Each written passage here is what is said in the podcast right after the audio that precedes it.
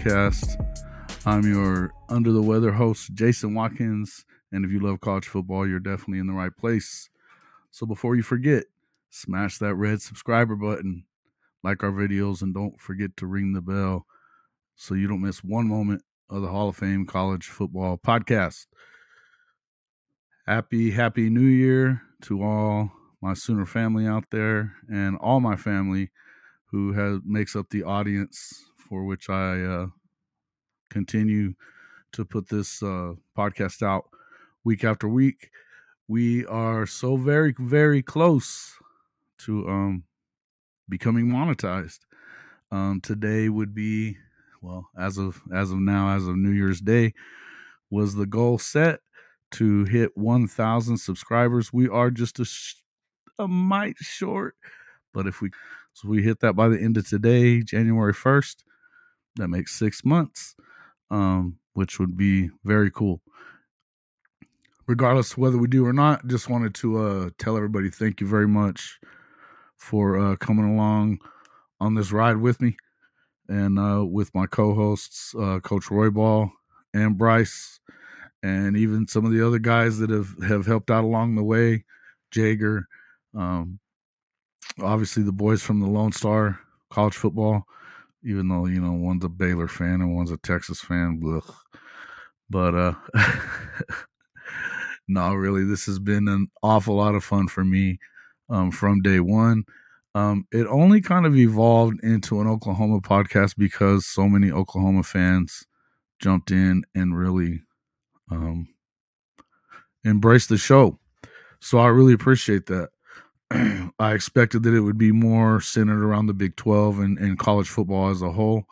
I still feel like that that's probably where it's headed, but I enjoy being one of the Oklahoma voices um, out there as far as content creators are concerned. So again, I appreciate that from all you guys. If you would though, share the podcast with all your friends and family. Um, again, 26 to go. We get it by the end of today, we will be uh giving out um well, a piece of podcast merchandise um uh, of your choice. So, uh, you know, hey, hit the button, hit the button, hit the button, share it with your friends, and let's hope that we get there. Um, a lot of times, we're going to be doing a lot of giveaways, I believe, here in the future as well, in view of the fact that we should have uh, some sponsorships. In fact, there's some talks about a few of them as we as we speak now. So, uh, looking forward to that as well, and everything that 2023 will bring for the Hall of Fame College Football Podcast. Um, as I said, I've been under the weather uh, the last few days. Uh, the other night, after uh, the debut episode for Philip Royball, old Coach Royball, and I, um, I came down with a crazy fever, and um, man, it's just been a rough two or three days since then. Didn't even really get to watch much of the Oklahoma game. Um, I did go back through and see all the highlights. Um, overall, pretty excited about it. Um, I'm not one for moral victories, but as we talked about in the in the podcast leading up to that, I really wasn't having. I didn't have a lot of expectations about the game, to be honest with you. I think that overall, if you were to kind of critique them a little bit, they should have probably won the game. I mean, you go up ahead, you get ahead um 14 to 3, I believe 17 to 3 at one point as well. Um had some opportunities to kind of put it away and uh, let Florida State get back in it. Then, of course, you know, you had, but you had, and, you know, then, of course, there were some definitely some mishaps here and there. You had a, a fumble by Gavin Sawchuk, but, and at an inopportune time, really. But I hate to, you know, kind of stick that to him. I, I feel like that's one of those things that, as I kind of heard on the Horns Down podcast, it seems like one of those things that he's going to, it's probably going to benefit him in the future that he's going to make sure to secure that football a little better in the next time um, when a big game's happening. Um, he showed a lot of flashes of being very, very good. Um, Jovantae Barnes also uh, kind of showed us how capable he appears to be to be the lead back uh, for the Sooner program moving forward. And when you consider the fact that you've got two of the country's best running backs um, signed and ready to go for the 2023 class, um, what a bright spot that appears to be for the OU program. Um, I would also say that I think that Dillon Gabriel also had a good game. You know, he made some good throws. Um, he did make some mistakes. It seemed like to me he probably held the ball a little bit longer, and that's kind of been one of the. If he had an Achilles heel in my mind throughout the season, it was probably that maybe holding onto the ball a little long. Um, but he sure did deliver some throws um, on the money to uh, Farooq, also to obviously to Marvin Mims. Um, there were some big plays. So, and then you also had some big plays uh, being made by Danny Stutsman um, and a lot of the guys on the on the Sooner defense. Um, and really, they were kind of overmatched when you consider the secondary. Um, some big, big wide receivers out there with small corners. So you see that to me, it only adds up as to looking like it's going to be a really good. Um, this recruiting class is really going to benefit this football team. Um, obviously, you'd like to see some of these. I mean, that's another less than one or you know one score loss. You know, this is another three point loss, and uh, you kind of hate seeing that.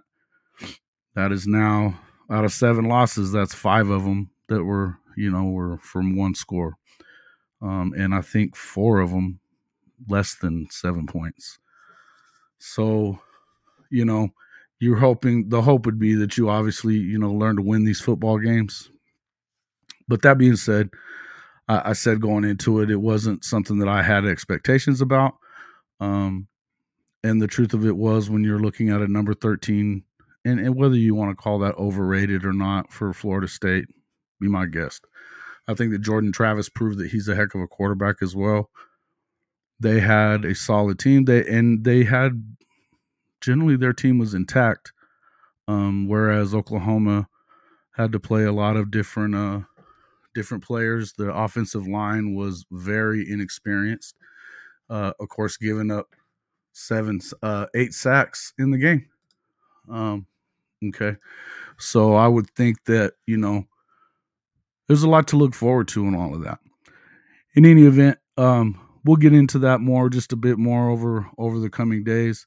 Unfortunately, I wasn't able to to jump on the uh, Horns Down podcast with my guy K Chris, and uh, those those guys afterwards just been too sick. I had a, a temperature of about 103 that night, so just wasn't really going to happen.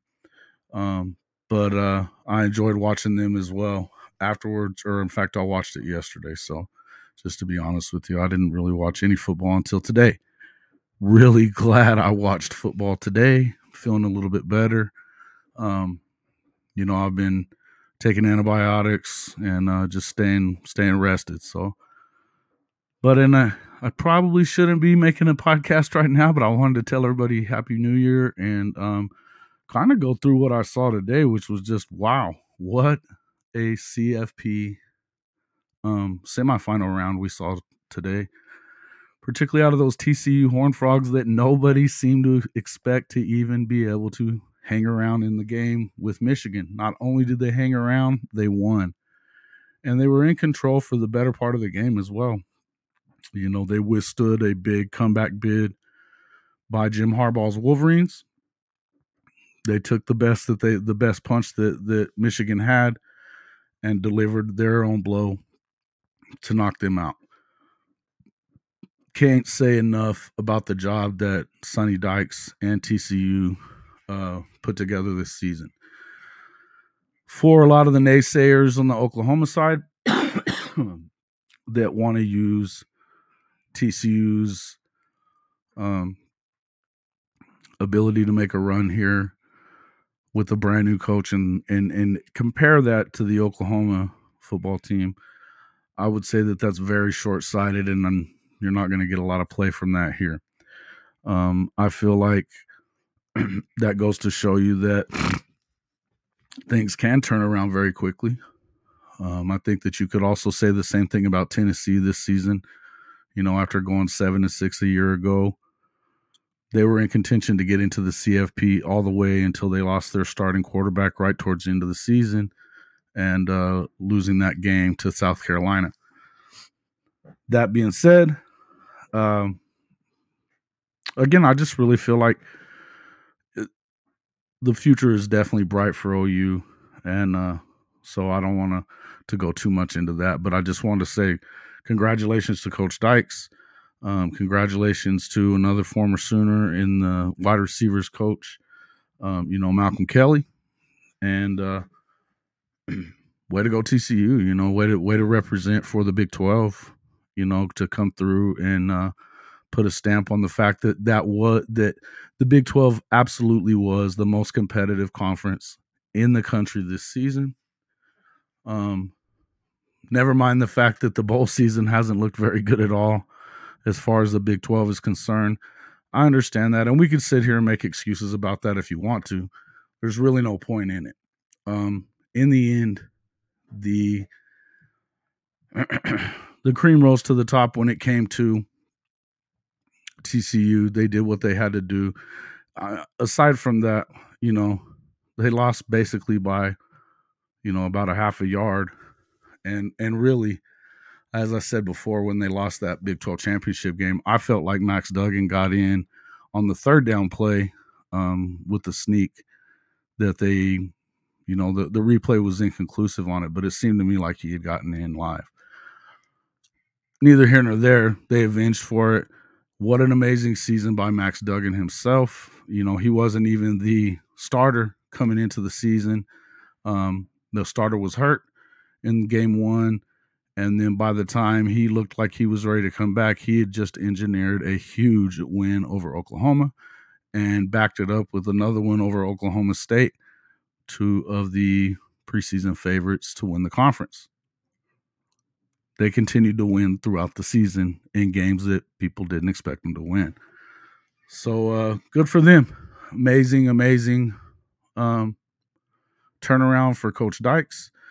I think that uh, he's been kind of underrated as far as coaches are concerned. He's he's been around the block a little bit. Um, coached at Cal, coached at what was it, Louisiana Tech.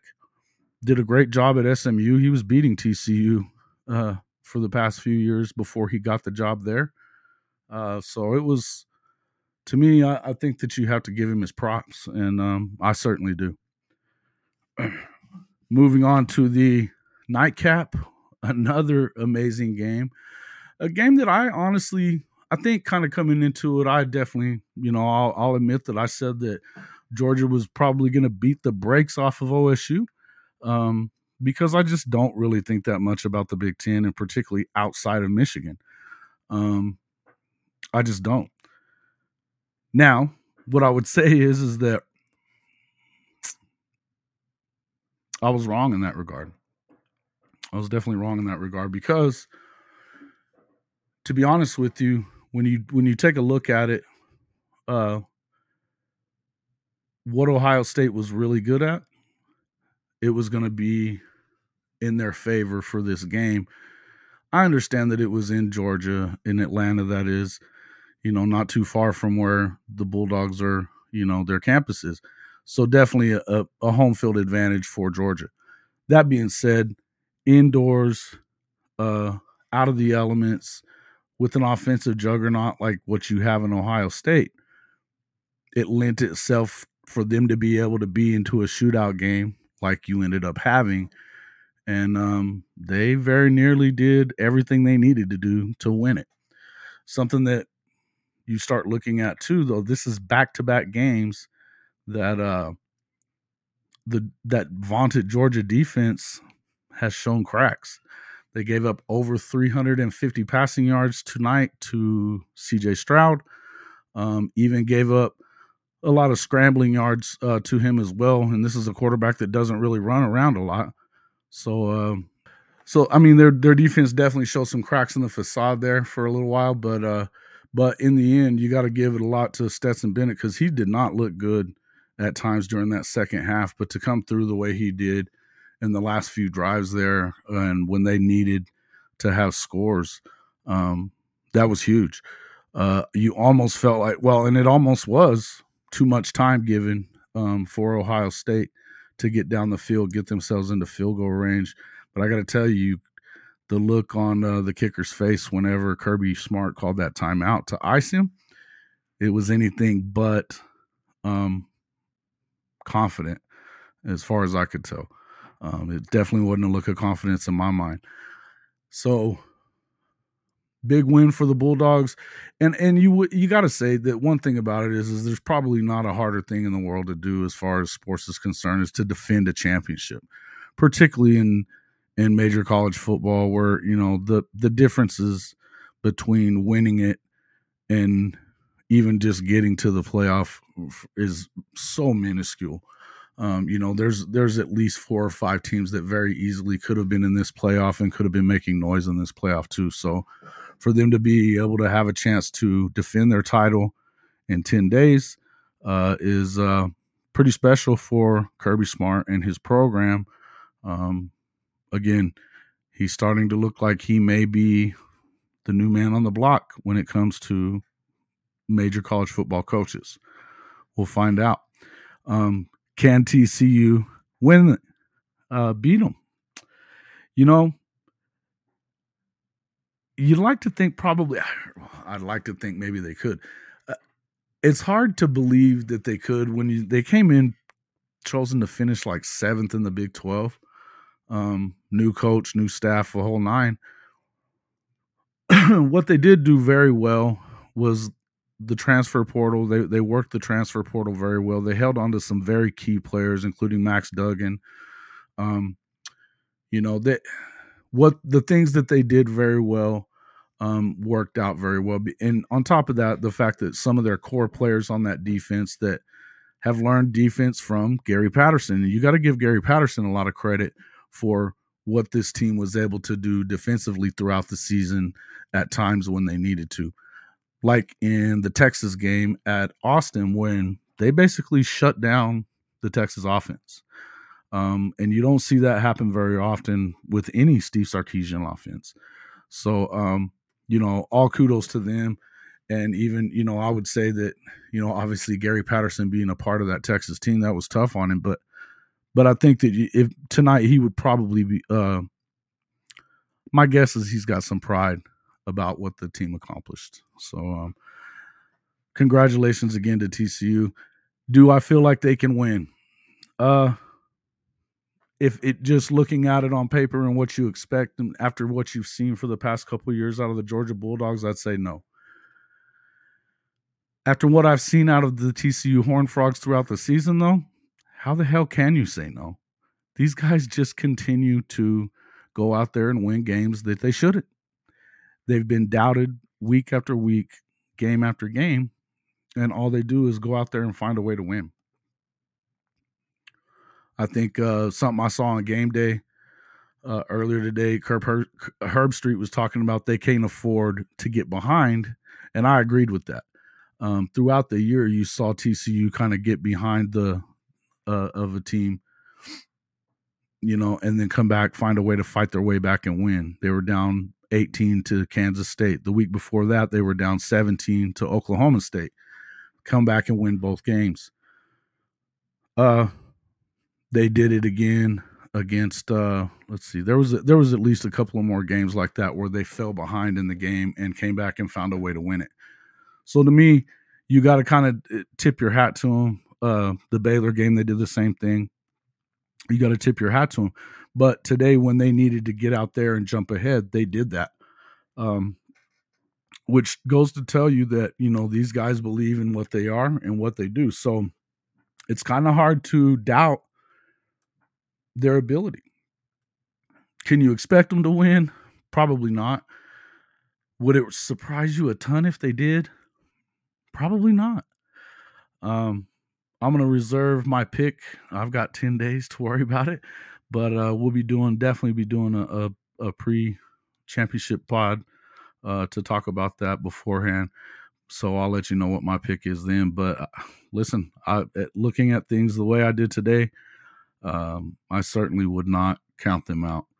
And um, and for all the the flack that I've given Ohio State throughout the season. Yeah, I'm not I'm not taking it back. I still think you suck. But uh anyway, all right. Thanks a lot, guys. I just wanted to jump in and do that. Please, please, please, if you are already a subscriber, thank you, thank you so much. But if you're not, please hit that subscriber button and like the videos and uh, help us to reach our goal of getting monetized. And uh, I'd appreciate that a lot.